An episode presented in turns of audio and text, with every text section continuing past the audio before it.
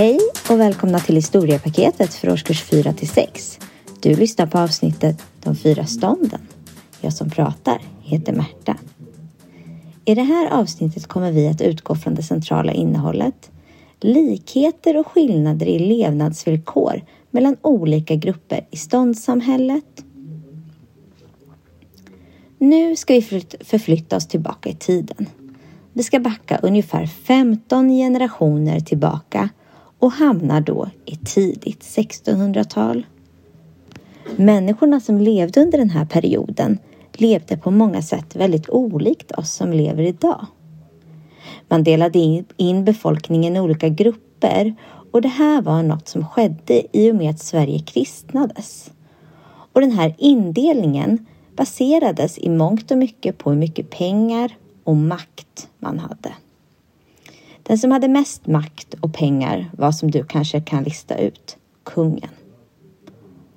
Och kanske, kanske har någon av alla er som lyssnar nu en avlägsen släkting som tillhörde kungahuset. Även om de flesta av er hittar sina tidiga generationer bland bönderna.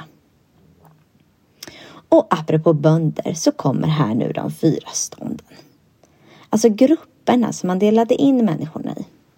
Det var bönder, borgare, präster och adelsmän. De flesta människor var bönder. Hela 25 procent av befolkningen. Det är viktigt att ha med sig att en tredjedel av de här människorna inte var svenskar. Men rent geografiskt så bodde de i områden som tillhörde för Sverige. Så som dagens Estland, delar av norra Tyskland och Finland. Och med det sagt, om du som lyssnar är från Norden så är det väldigt stor chans att någon eller fler av dina förfäder är från främst då kanske Finland. Så, de flesta var alltså bönder och de levde av jordbruk och tillverkade det som de behövde själva. Vissa bönder ägde sin gård medan andra hyrde sin gård dyrt då av adeln.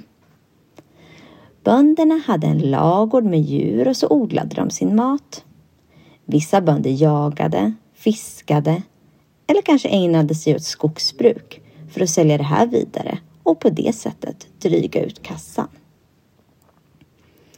Bönderna betalade skatt och skatten de betalade kallades för tionde.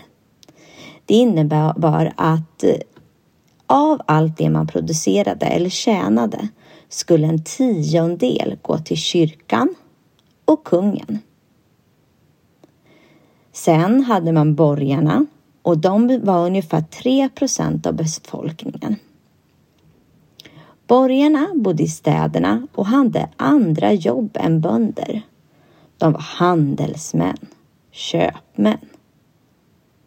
Man räknar att ungefär hälften av alla borgare kom från andra länder och var grunden till exempel tyska handelsmän, holländare eller valloner som arbetade med gruvor och metall. Borgarna delades in i olika skrån, alltså olika grupper av yrken ingick i ett skrå och bildade föreningar. Och i de här föreningarna beslutade man om vad som skulle gälla för den specifika yrkesgruppen. Man kan jämföra det lite med dagens fackföreningar. Men vad hade då borgarna för yrken? Jo, de vanliga yrkena var bland annat vävare, skomakare, guldsmed, segelmakare, krukmakare och vapensmeder.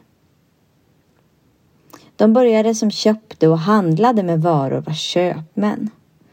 Det fanns köpmän som handlade med utlandet och varor som var vanliga då var bland annat vin, kryddor, tyger, salt och smycken. Saker som framförallt kanske adeln hade möjlighet och ville köpa.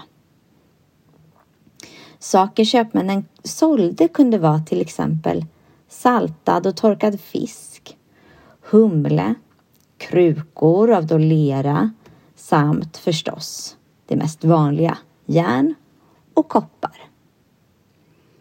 Borgarna betalade liksom bönderna skatt. Sen har vi prästerna.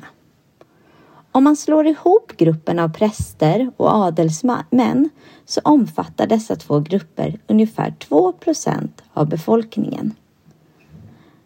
De som var präster blev valda till detta av bönderna som levde i byn. Prästerna fick i sin tur då bo i, i byns prästgård och han levde under påvens regler.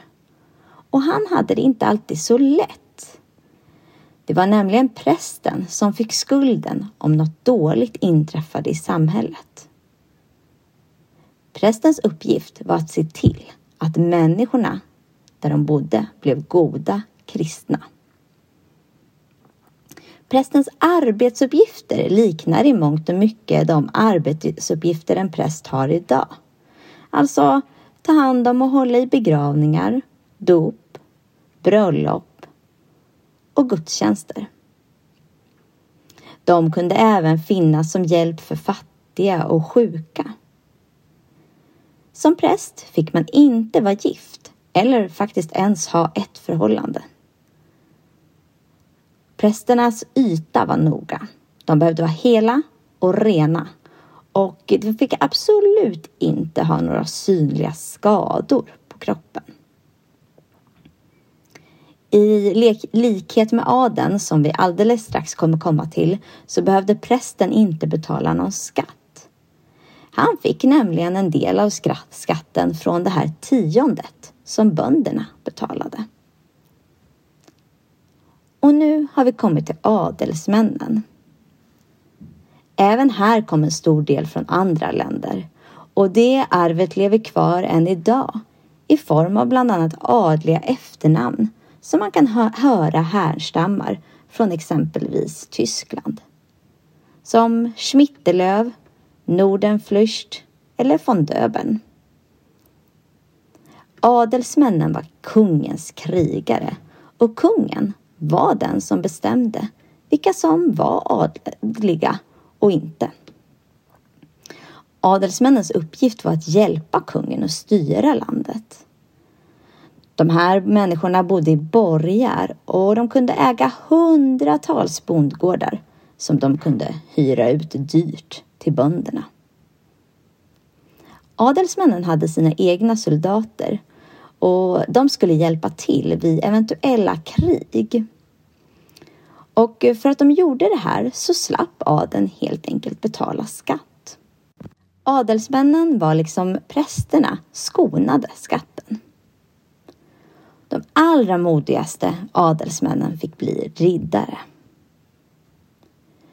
Förutom de här fyra stånden så bodde även munkar och nunnor i samhället. Dessa bodde i kloster och fick varken äga något eller vara gifta. De vigde sitt liv åt Gud och ägnade dagarna åt att skriva böcker, hålla på med jordbruk, måla, ta hand om gamla och sjuka och undervisa barn och rika familjer. Du har lyssnat på vårt poddpaket om historia för årskurs 4 6. Poddpaketet är framtaget och producerat av vikarielärare.